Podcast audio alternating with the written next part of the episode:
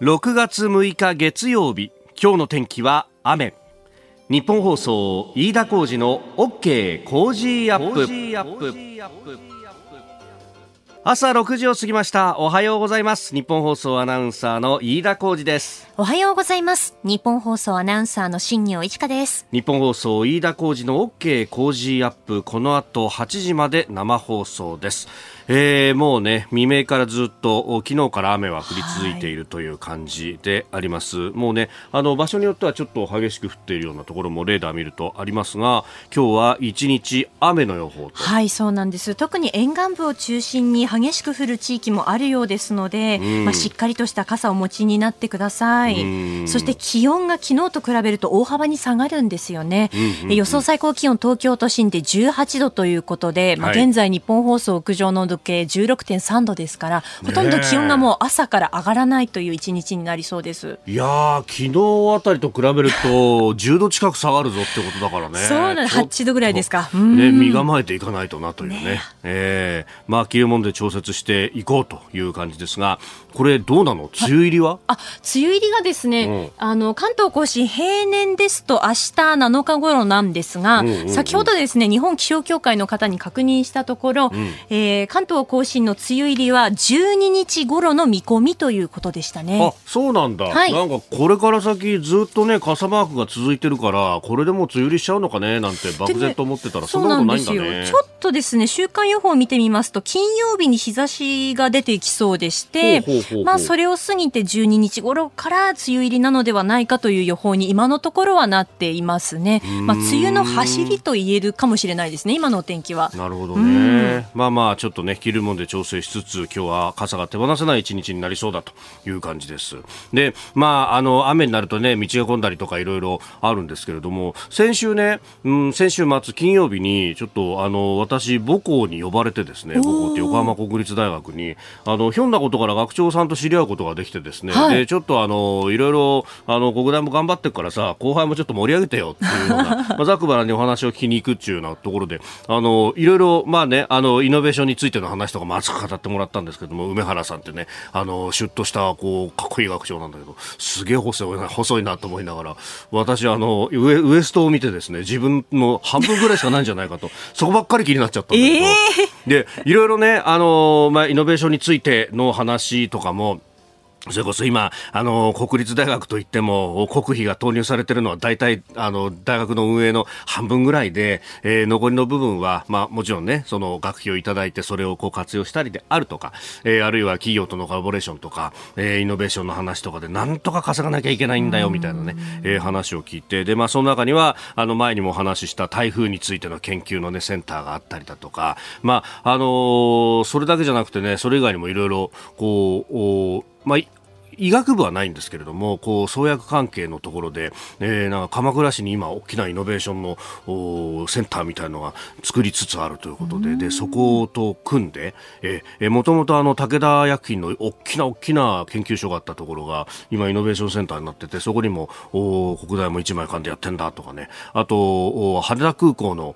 川挟んだ反対側に、はい、キングスカイフロントっていうこれは川崎市だとか神奈川県がやってるあのイノベーション施設があるんだけどそこにもこうまあ、出店的に出していろいろこうやれやれないかとかね。あのあそこキングスカイフロントにはあの川崎市の衛生関係の研究センターがあってあの私もコロナとそれからあのヒトパピローマウイルス HPV ワクチンの話で岡部先生に、はい。ね、内閣参与もやってる、えええー、お話伺いに行きましたけれども確かにね、えー、ものすごく綺麗なこう研究施設がずーっとこう並んでて、ねえー、あここも面白そうだなと。まあいろいろやってたんですけどこういう雨が降るじゃないですか。であの昔だったらもう山のふもとからですね、えー、横浜国大って保土ヶ谷の山の上の方にあるんで、えー、傘差しながらえっちらおっちら山上がんなきゃなんなかったんですよ。で、はい、あの最寄りまで確かにバスも走ってたんだけど、えー、バスも正門の前で降ろされてしまうのでそこからですねキャンパスの中をえっちらおっちら歩かなきゃならないでしかもこの横国のキャンパスのが昔保土ヶ谷カントリーっていう有名なゴルフコースだったところなんで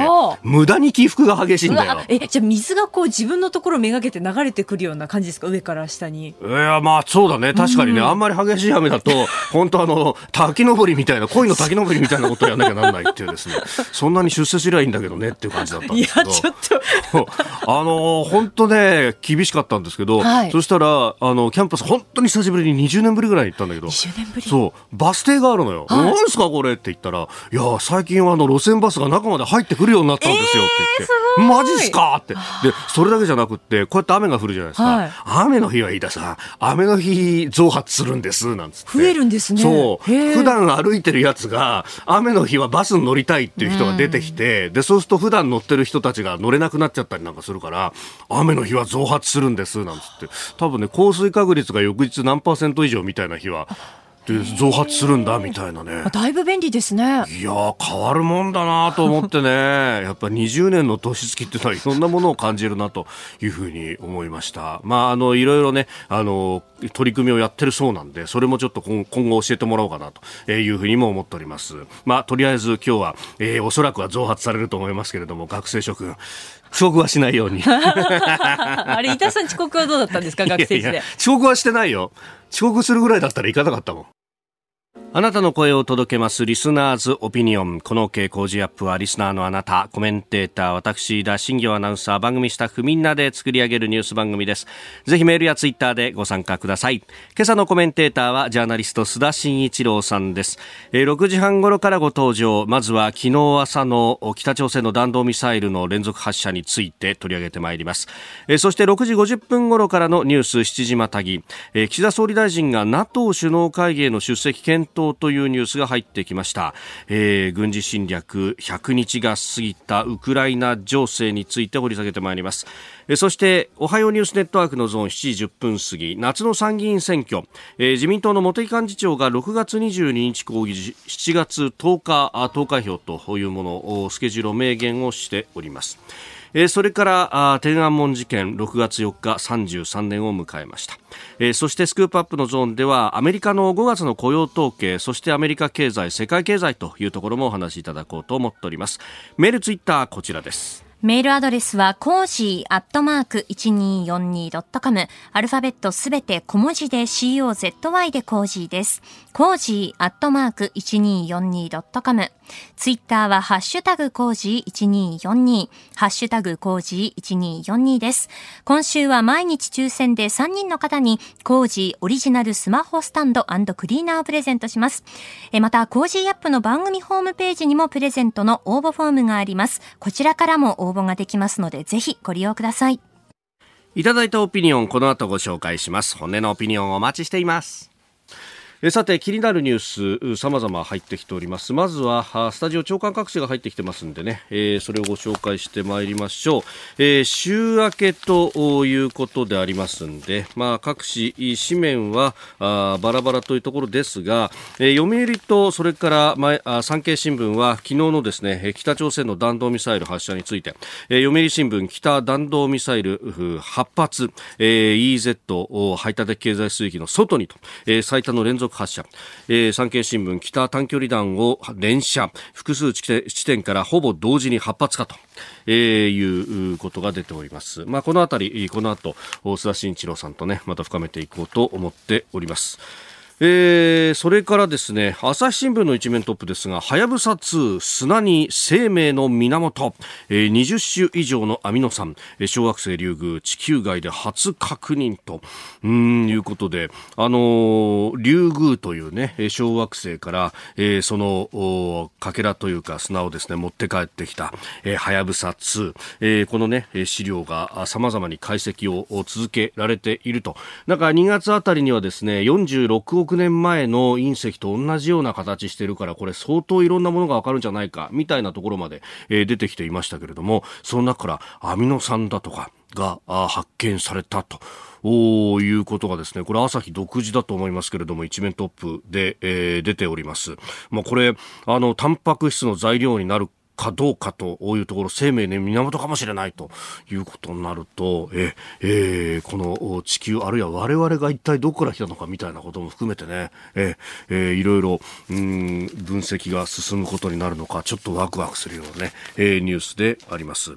えー、それから気になるニュースということでですねこれは週末に速報が入ってこれまず産経が独自で打ってましたけれども、えー、台湾に現役防衛省職員派遣へと、えー、今年夏にも常駐情報収集強化と、えー、いうことが、えー、出てまいりました。まあ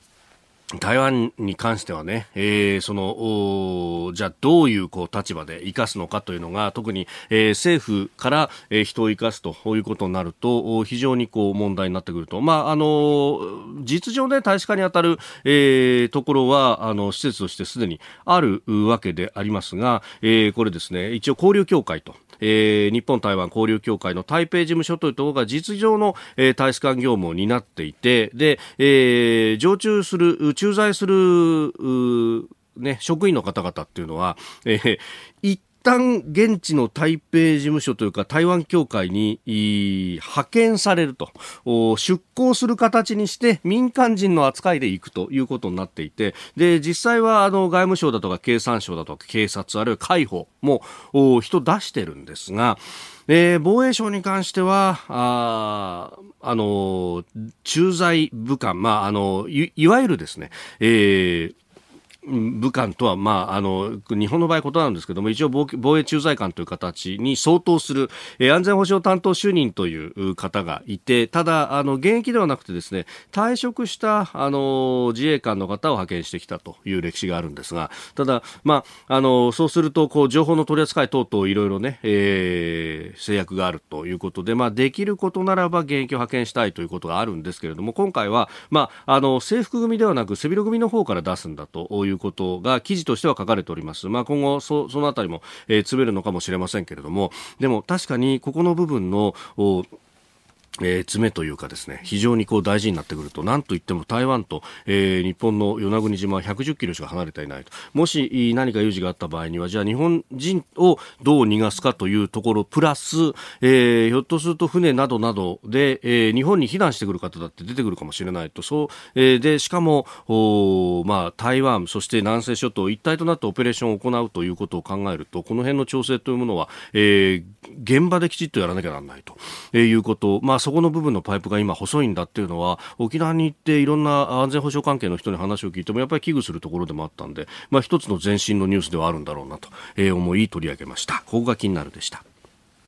この時間からコメンテーターの方々ご登場。今朝はジャーナリスト須田慎一郎さんです。おはようございます。はい、おはようございます。よろしくお願いします。お願いします。さあ、まずこの時間は北朝鮮についてであります。読売産経今日一面トップですが、えー、昨日朝またも弾道ミサイルの発射というものがありました。8発撃ったようですね。はい。あの、ですからね、このミサイル発射の目的狙いっていうのが、えー、一体どこにあるのかっていうところなんですけれども、はい、えー、かつてね、金正日政権の時には、あの、やはり最優先ね、えー、課題というとですね、はい、えー、体制保障にあったんですよ。要するに、金体制の、えー、保障をですね、アメリカ側に求めると、当時はですね、えー、最終的には、まあ、6カ国協議でという形になったんだけども、はい、北朝鮮サイドはね、えー、二国間協議っていうのを求めていて、なかなかアメリカに応じなかった。ということで、揺さぶりをかけるためにミサイル発射というね、えー、ところに撃って、あるいは、えー、核開発であるとか、っていうところに打って出たわけなんですけれども、はい、ただ、ここへ来てやっぱり大きく局面が変わってですね、やはりそれは2つあって、1つはですね、ロシア軍によるウクライナ侵略という動きがあった。はい、で、これは極東にも大きく影響を与えている。そしてですね、いよいよこの IPEF をめぐってもそうなんですけれども、米中対立というのはですね、あらわになってきましたよね。はい、それまでは建前上はですね、ある種のこう融和と言ったらいいんですかね、えー、歩み寄りみたいな形を取ってたんだけども、はい、もう、あの局面からですね、完全に米中対立というような局面になってきた。で、そうするとやっぱり北朝鮮としてはね、えー、自分たちが高く売れるんではないかと。でまあ、このミサイル発射という点で言えば、アメリカに対する牽制にもなるし、うん、あるいはロシアに対する側面援助ということもなる。ということを含めて考えるとね、これ、まあ、体制保障、別にアメリカに求めずとも、ロシア、あるいは、えー、中国に体制保障をしてもらって、守ってもらおう、えー、というところもあるし、で、これをやることによってですね、場合によっては経済支援、経済援助、まあ、これだけ国連の制裁決議を受けている中でですね、はい、経済的には相当厳しい状況になっているというところで、本格的な中中国からのですね、経済支援、ロシアからのエネルギー支援というのがね、うん、期待できる局面になってきたというね、要するに自分たちが非常に高く売れる、えー、局面になってきたんだろうと思いますけどね。はあ、これしかし国内これだけコロナがって言われている中で、よく打つなと思うんですけれども、ね、まあ、それは関係ないですか、まあ、あの、タイミングというかね、えー、売り時としてはまさにベストタイミングなのかなって私は思いますけどね。うん、ですから、まあ、あの、これは別に今のコロナの感染拡大という局面じゃなくて、過去もですね、じゃあ国民がいくら、えー、飢餓で飢えていても、経済的に非常にこう厳しい状況になっていてもですね、やはりこの軍備という点ではね、えー、まあ、手厚くやってきた、うん、あるいは、えー、そこはですね、聖域としてはお金をかけてしたっていう局面もありますからね。確かに、90年代300万人国民が亡くなったというふうにされている飢餓の中であっても、戦軍主義を貫いた国ですもんね。そうですね。だからそれを貫くことによって、今まさにですね、そのことによって、その経済的なバックアップが期待できるという状況になってきたのかなと思いますね。えー、まずは北朝鮮情勢についてでありました。今日も8時までお付き合いいただきます。よろしくお願いします。はいお願いします。お聞きの配信プログラムはニッポン放送飯田浩司の OK コージーアップの再編集版です。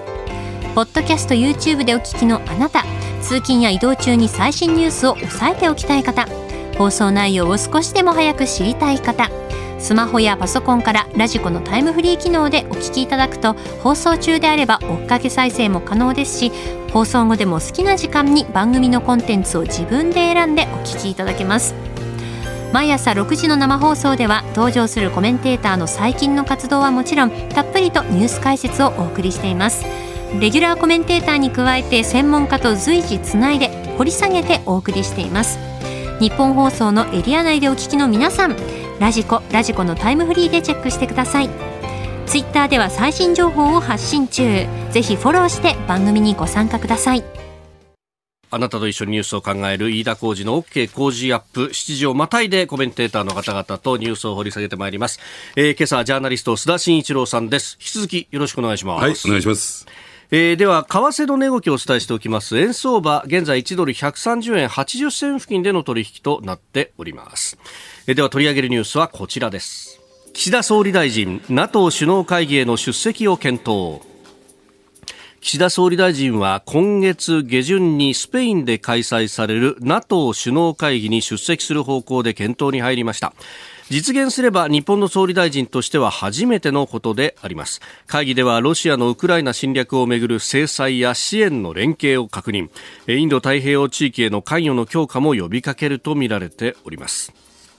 複数の政府関係者の話として土曜日4日に伝えられたニュースということでありますが、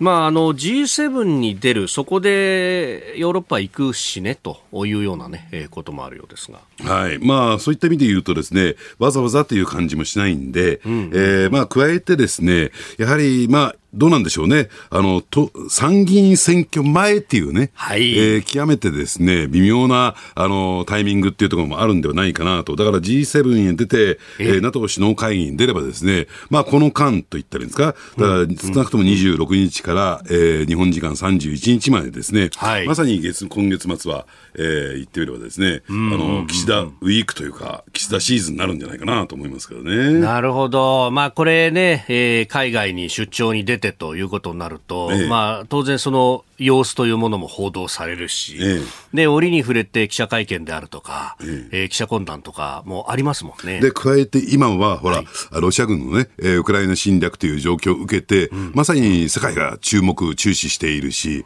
でその一挙手一投足日本の動きというのがですねやっぱり国内でも、まあ、国際ニュースだけじゃなくて国内問題としてもね大きく捉えられるんじゃないかなと思いますけどね。おそうかその辺考えるとなかなかあの選挙期間中であるということで、まあ、国内の政治の話というのが、うん、まあ、これ、全く報じられないわけではないんですけれども、えお時間が若干短くなる嫌いがある中で、えそれとは別の国際ニュースから岸田さんの顔はどんどん出てくるみたいなことになると、え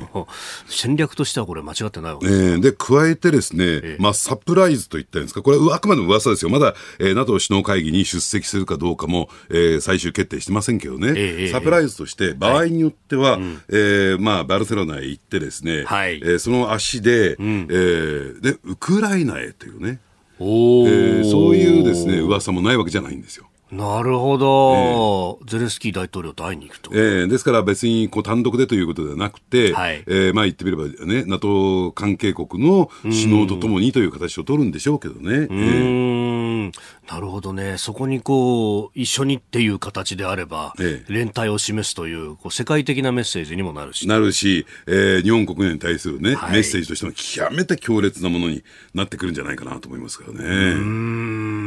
そうですよね。ウクライナに入った日本の政治家って、まあ、あのゴールデンウィーク中にこう無断で行ったじゃないかっていう人はいましたが、ええ、いましたがあの閣僚レベルだと林外務大臣が国境ぎりぎりまでは行きましたけれども、はいはい、そこまでですもんね。えまあ、しかもですよ、うん、えー、外務大臣と違って、首相ですから、そういった意味で言うと、そのもたらすインパクトといったんですかね、はい、持つ意味合いといったんですかね、全く異なるものとなると思いますけどね。うん。いや、それがね、当然ながら、じゃあ、選挙にどう影響するかっていうのも計算しながらやるわけですもんね。もちろんですね、えー、それとワンセットだと考えてもらっていいと思いますけどね。えー、岸田総理の NATO 首脳会議への出席を検討、そしてひょっとするとさらに足を伸ばしてウクライナまでというようなお話がありました。まあそうするとね、これ、あの、後ほどまた取り上げますけれども、参院選の日程的に見ても、4月10日投開票がもう濃厚だというかと話が出てますけれども、じゃあもう、あれですね、選挙の直前の日曜日は、ひょっとしたら総理いないかもしれない。そうですね、うん、とは言っても、ですねやっぱりそういった意味で言うと、うん、あの海外でね、はい、国際社会で、えー、こう活躍するというのは、格好のもう選挙対策と。なるほど。選挙に対する PR っていうことになるんじゃないかなと思いますけどね。昔は外交は票にならないなんて言われてましたけど、ね、そんなこともなさそうですね、まあ、状況変わりましたね、そういった意味ではね。えー、これ、しかし、党内で例えば激戦区なんかでやってる人たちは、えー、いや、総理来てほしいんだけどなとか、そういうのないんですか、ね、うんまあ、あるでしょうけどどうなんでしょうね、うん、メディアでね、うん、まあ、岸田総理一色っていう状況になれば、ですね、えー、その功績っていうのが、やっぱり自民党の公認候補っていうところとね、はい、えー、オーバーラップしてくるでしょうからね。あーえー、新庄アナウンサーは前回の衆院選の時にね、あの岸田総理の演説も見に行ったりなんかもしてましたけれども。そうでしたね。あの大井町のところだったかなと思います。最後の一番最後の演説ですね。うんあのノート出してね。ノート出してやってましたけど。本当に書いてんのかなってなんか思いますよね。ノートの中にね。ノートな実は白紙みたいな。白紙みたいな。あれでもね、なんかあのやっぱ総理の演説ね、あのいろいろなことをこう盛り込むあまり結構冗長になるという話もいろんなところから聞きましたね、あの時もね。ああ、そうですね。やっぱりこう総理が来たっていうので、まあその演説見ているとたくさん人が最初うわーって集まるんですけど、徐々にこうポロポロポロポロポロってこう人が離れていくような感じでしたね。それを考えると、海外で注目された方がよっぽどいいのかもしれない。でね、集まるんだけども、一、回見たらもういいだろうみたいな、そんなような集まり方で、あまり歓声も拍手も出ないですよね。だから、動員かけてる人はもちろん出しますけどね。だからそんなにね、岸田総理って選挙映えする人じゃないんですよ。ね、なるほど。まあその辺も含めると、このニュースっていうのは非常に、ねこうね、いろんな意味を持ちますが、ただ、これ、あれですよね、6月の末、戦況がどうなってるかっていうのも一つポイントになってきますかね。そうですね。うん、ただ、今の状況からすると、はい、もう東部集中でしょ、えー、しかも膠着しているという状況ですから、えー、例えばこれ、キーウまで行ってもっていうね、えー、状況だと思いますけどね。うん、えー、まあ、散発的にそのミサイルの撃ち込みがあるっていうようなね、はい、話もありますけど、まあ、ただ、要人がいるときに、じゃあ、果たしてやるかっていうのは、うん、うん、まあ、当然ながら、ある程度のその情報が入った中でいくいけるとしたらという話ですもんね。そうですね。で、加えてですね、やっぱりロシアサイドもどうなんでしょうね。はい、あの、穀物のね、ウクライナの穀物の金融をめぐっては、はい、えー、突っぱねる人の批判に対して突っぱねるだけじゃなくて、うんうん、いやいや、えー、我々がね、その、妨害してるわけじゃなくて、西側の経済制裁がこれ、えー、ね、食料価格の、えー、農産物価格のですね、上昇の原因なんだというね、えー、プーチン大統領はそれに対してですね、反論してみたりして、はい、意外とですね、この西側というか世界のですね、ロシアに対する批判に対して、内部に反応してきてるっていうところもありますよね。ああ、これ、その辺というのは何か糸口探ってるところがあるんですかね？うん、だから、あの、ロシアとしても、あの、例のね、え世界的な金融マーケットではあまり大きな影響がないけれども、ロシア国債のデフォルトであるとか、はい、あるいはロシア国内のですね、えー、物価上昇であるとか、そういったところを考えてみると、えー、確かにですね、えー、戦争面では、えー、かなり優位に立ってるんんだけれども、ただ経済的には相当追い詰められた状況になってきてるのかなと思いますけどね。あこれで膠着ってことになると、じゃあ時がどっちに味方するのかっていうのは、ええ、ロシア果たしてまあ、ちょっと不利になるかもって思まあ、ですから、経済制裁の解除っていうのを強く求め始めてますよね。ああ、なるほど。そうすると、まあ、ウクライナからすると逆に、これだったら押していけるかもっていうふうに思いますよね。えー、えーただ最終的に出口戦略といったんですか、うん、着地をどういう形にするのかっていうところを考えてみるとね、ある意味でロシアからある種のメッセージが出てきたのかなと私は見てますけどね。ああ、これトルコがね、仲介をしようとしているという話がかなり出てますけれども、えー、その辺を見て取ってっていうのはありますか、まあ、加えて、まあ、トルコとしては、はい、それこそ黒海沿岸国の二大大国ですから、ロシアとトルコっていうのは、そういった意味で言うと、えー、トルコにとってもですね、はい、一言ではないという状況だと思いますけどね、自分たちの経済問題も関係関係していますからね。うん。それぞれが思惑を含んでと、はい、まあ、そうすると、まあ、停戦、あるいはね、えー終戦までというのはずいぶん時間がかかるかもしれないですけれども、えー、ちょっとずつ見えてきてるって感じですか、うん、だからあの、そろそろ出口戦略の具体的なイメージっていうのをね、うん、やっぱり模索すべきじゃないかなと思いますけどね。そうすると、この東部2州をどう扱うかであるとか、はいはい、あるいは2月24日のラインまで戻るのか、うん、さらにその前の2014年のライン、まあ、これが国際法上は本当は正当ですもんね、えー、ただ、ゼレンスキー大統領も2月24日ラインっていうのを、えー、設定してますからね、えー、ただ、それについてはロシア側飲めない、だとするとどうするのかというところだと思いますけどね。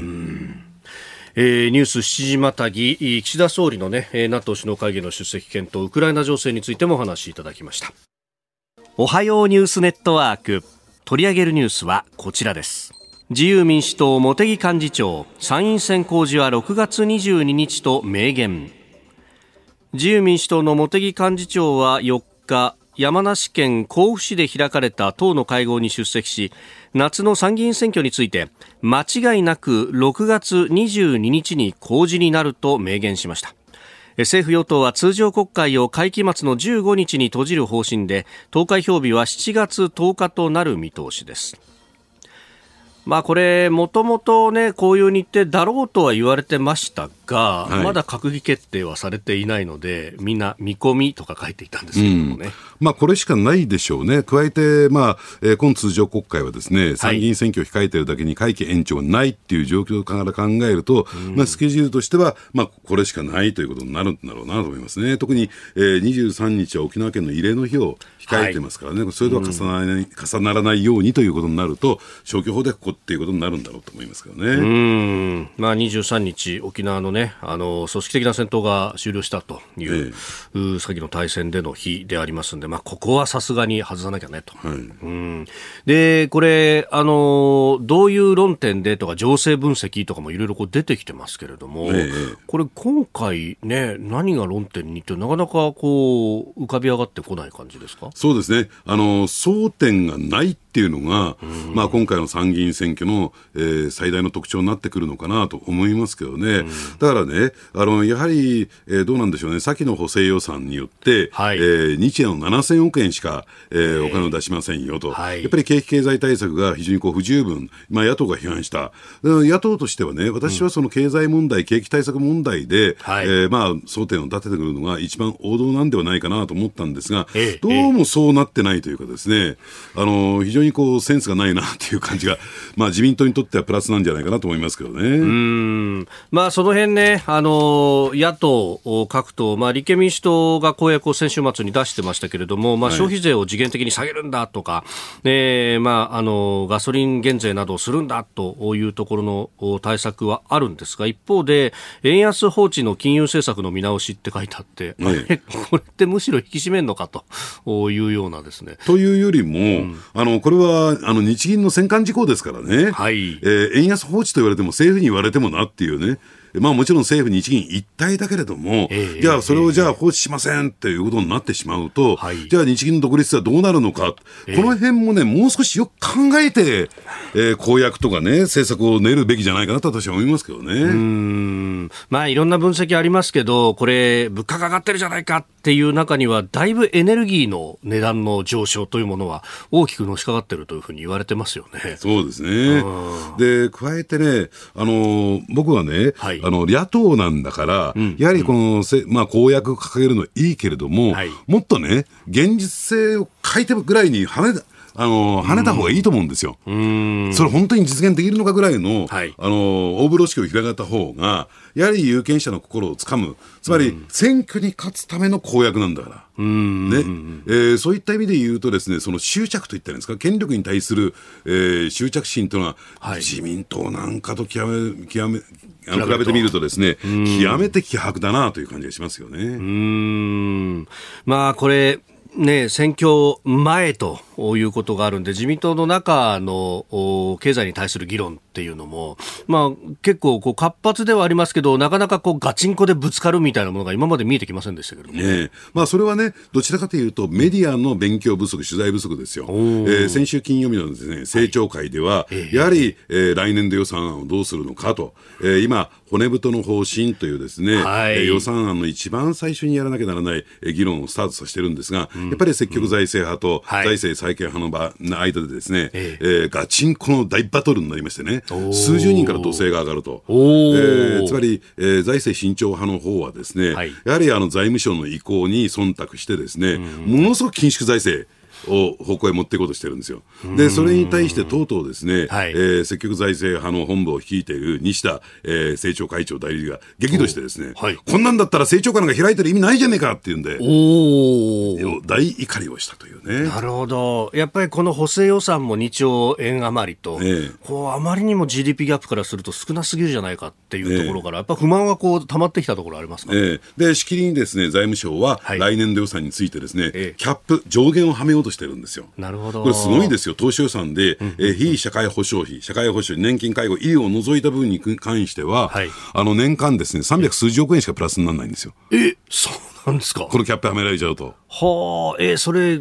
プラス1%のほら0.01001ぐらいの勢いですね。えー、えー、で、そうすると、えー、防衛予算の GDP2% なんて夢のまた夢。そうですよね。これから5兆積み増そうとしてるわけですよね。えー、で、これをですね、私が勝手に推測して言ってるわけではなくて、はい、そういった質問が政調会出たんですよ、金曜日に。なるほど。で、それに対して内閣府から、えー、代表して出た、はい、えー、委員はですね、えー、認めちゃったという。うんこれで紛糾するんですよ。なるほど。ええ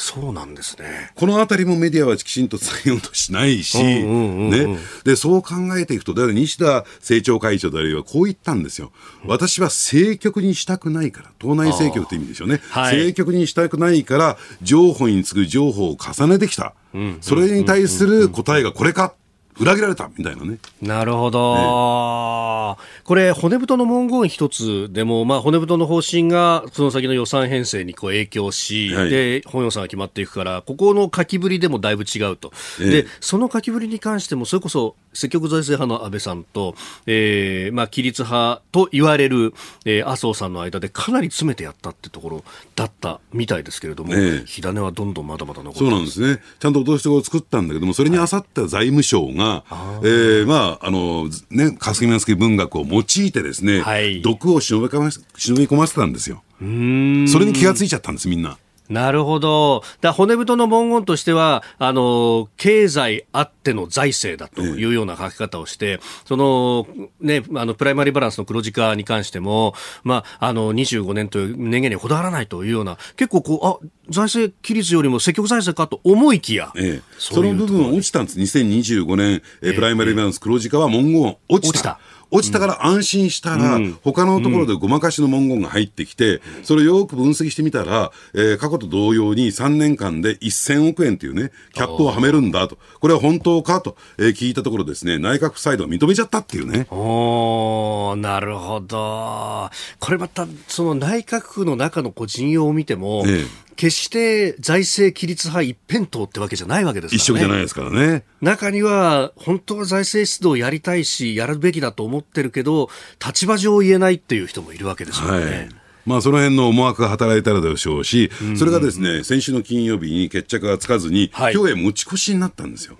今日もう一回政調会開かれますからね。えー、で、その中で午後からですけども、えー、そこでどういう議論になるのかね、このあたりはしっかり見ていかないとですね、やっぱり来年度の予算、あるいは来年度の景気経済っていうところに、大きな禍根を残すことになると思いますね。これ、防衛費一つ取ったって、それこそ、あの、バイデン大統領との間で日米首脳会談のをやり、そこで出た話ですよね。はい、そうですね。これ、やらないとさすがにまずいですよね。うん、だから、ある意味で国際公約ですから、うんうん、だからそれが政治の意思なんですよ。で、それをですね、政治責任を負わないというかですね、なんら、えー、そういう責任を負わないですね、えー、財務官僚が、えー、勝手に書き換えていいのかっていうね、役人のノリを超えてるじゃないか。と思いますけどね。あるいはあれですか、その防衛費を増やす、えー、そっちはやるけれども、その代わりにここを減らすとか、ここを増税するとか、そういうところでこう担保しようとしたりしますね。私が心配してそこなんです、飯田さん言われた、えー、えー、増税っていうところもね、うん、つまり増税した分はプラスアルファが認めるとかになると、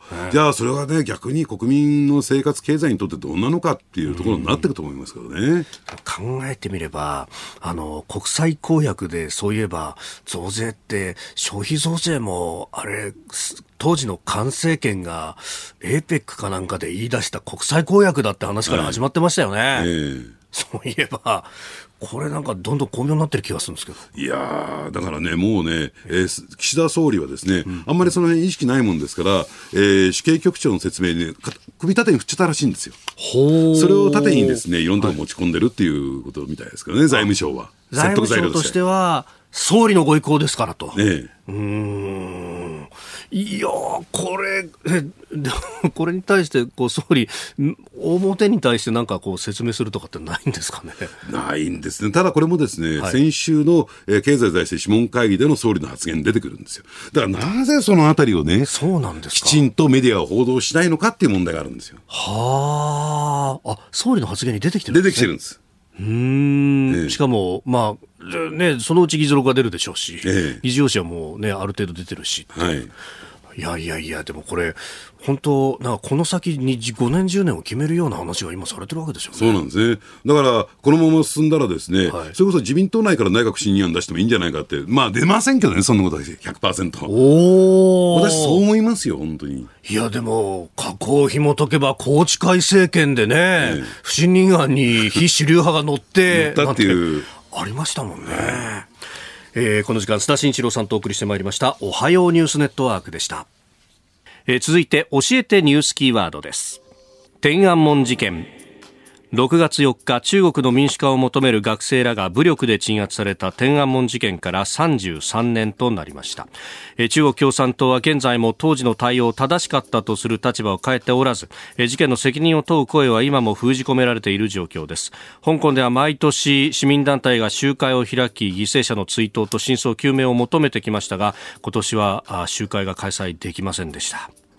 台湾で行ったと。こういうことは報じられておりますけれども、ね、はい、あの中国国内でもですね、うん、やはりあの、ね、今、えー、北京市、あるいはもちろんね、上海市を含めてですね、はい、あの都市封鎖ってのが行われていて、えー、学生がですね、ね学園内に閉じ込められてるっていう状況になってる、えー、でそれがですね、ものすごい不安の声を上げて、うん、えー、デモ抗議活動になった、でこれがですね、やっぱりこの、えー、6.4のね、えー、直前に行われたということで、相当警戒感が高まってきたわけですから、まあちょっとね、今回の、えー、天安門事件の節目というのはですね、はい、不穏な空気に満ちていたんじゃないかな、中国国内もね、えー、と思いますけどね。うんまあ、本当、香港もこんな状況になってしまってと、はい、もう強権的なこの政治って前からそうでしたけれども、ええ、どんどんと加速する一方という感じですかね。そうですね。だから、強権という意味では、天安門事件というのはその象徴ではあるんだけども、はい、まさに今同じようなね、えー、状況が中国で起こっているじゃないかという、えー、問題意識。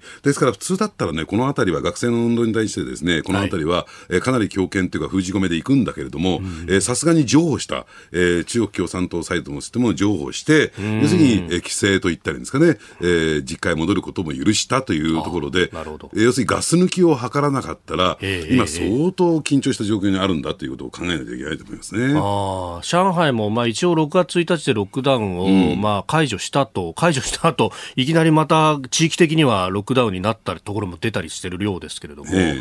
あのね、ロックダウン中はそれこそ暴動に近いものが起こったというようなことが動画で上がったりとか、ね、結構不満は高まってますね、えー、ですからその、えー、人権抑圧という点では、えー、33年前に起こっていることと今まさに起こっていることっていうのが、まあ、オーバーラップしてくるというかですね、まあ、連想してされてくるという状況になるんだろうと思いますけどね。えー、あの時も、まあ、雇用法だとか、まあ、学生に対して一定の理解をしている政治家もいたわけですが、ええ、まあ、今回に関してっていうのはこうそういうプレイヤーがなかなか出てこずに習近平一強みたいなところが続いてますよ、ね、だからその一強の弊害とも言えるんだろうと思いますけどね、うん、で一強であり、はい、でなおかつ当時よりもですねはるかに強圧的というかですね高圧的な、えー、対応に終始してますよね、うん、でこれがですねこのままいくとやっぱり、えー、どうなんでしょう風船がパンパンに膨らむようにですねどっかで破裂するような状況が起こりかねないということだと思いますけどね。その不満の矛先、ガス抜きを、じゃあ、うちではなく、外に求めるということになると。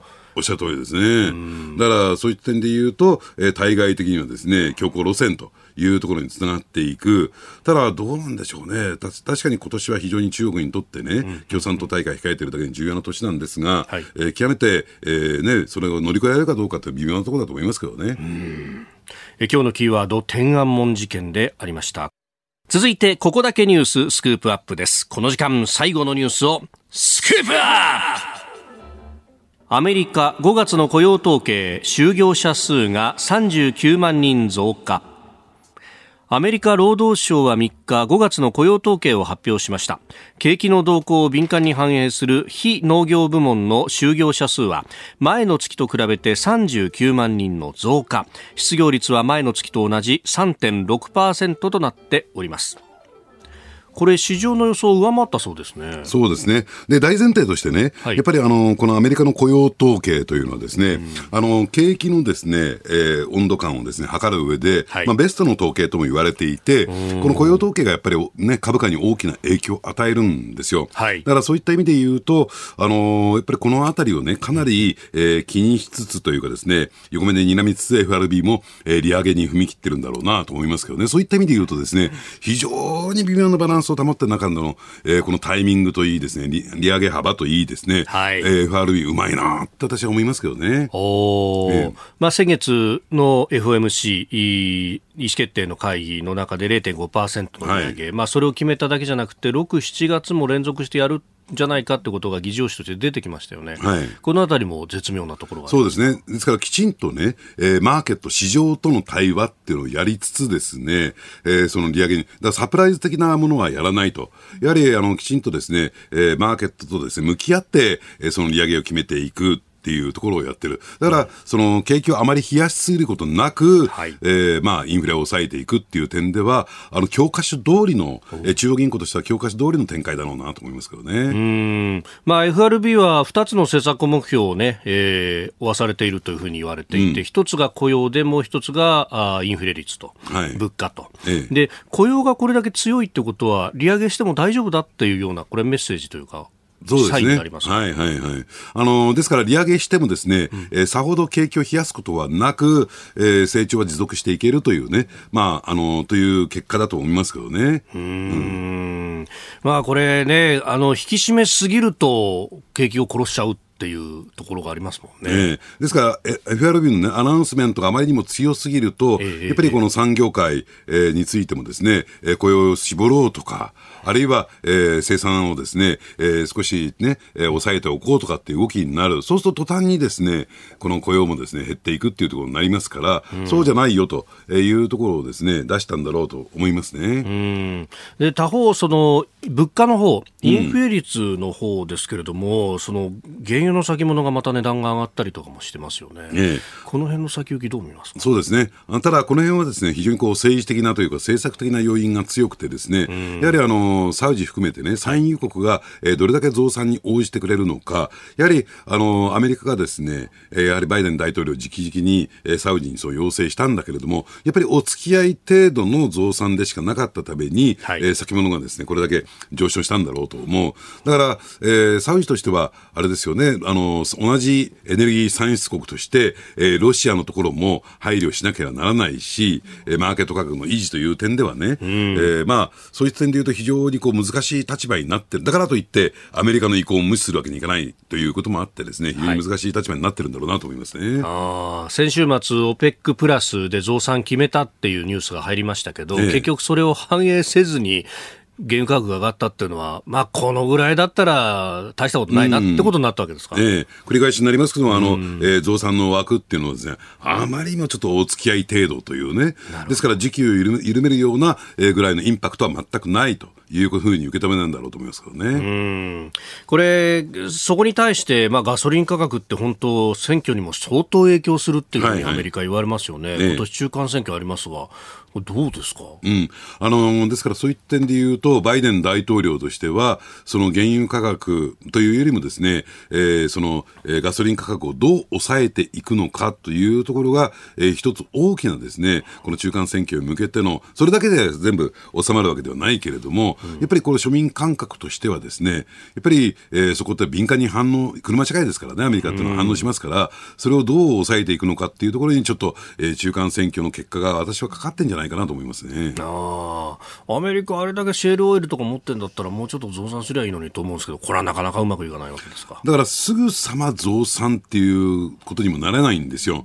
だから、えー、増産体制に入って、ね、オイルっていうのはですね、一旦出てきちゃうとですね、えー、それを調整するってわけにいかない。一旦掘ったら出し続けなきゃならない。これは、えー、ね、産油国、サウジアラビアなんかも同じ状況だから、はい、要するに将来的な需給を見通せないと、おいそれとですね、増産体制入れないと。いうことなんですね。うん。まあ、そうすると、まあ、目先はそうやって他のところに頼むとかなんとかとかやりながらやっていくしかないと。はいうん、これ、でも、このアメリカも政権が中間選挙で負けるってことになると、これ、海外的に対しての発信力だとかっていうのも、これまたちょっと変わってきちゃいますよね。まあ、ですから、そういった意味で言うと、中間選挙の結果次第というのは、中間選挙終わったらですね、バイデン政権、レムダック状態に陥っていくんではないかな。普通はね、これ、2期目の大統領に、はい、えー、適用されるんですけれども、バイデン大統領の場合はですね、次の大統領選挙出ない可能性は極めて高いと、えー、目されてますからね。ですから中間選挙後にですね、一気に求心力を失いかねない、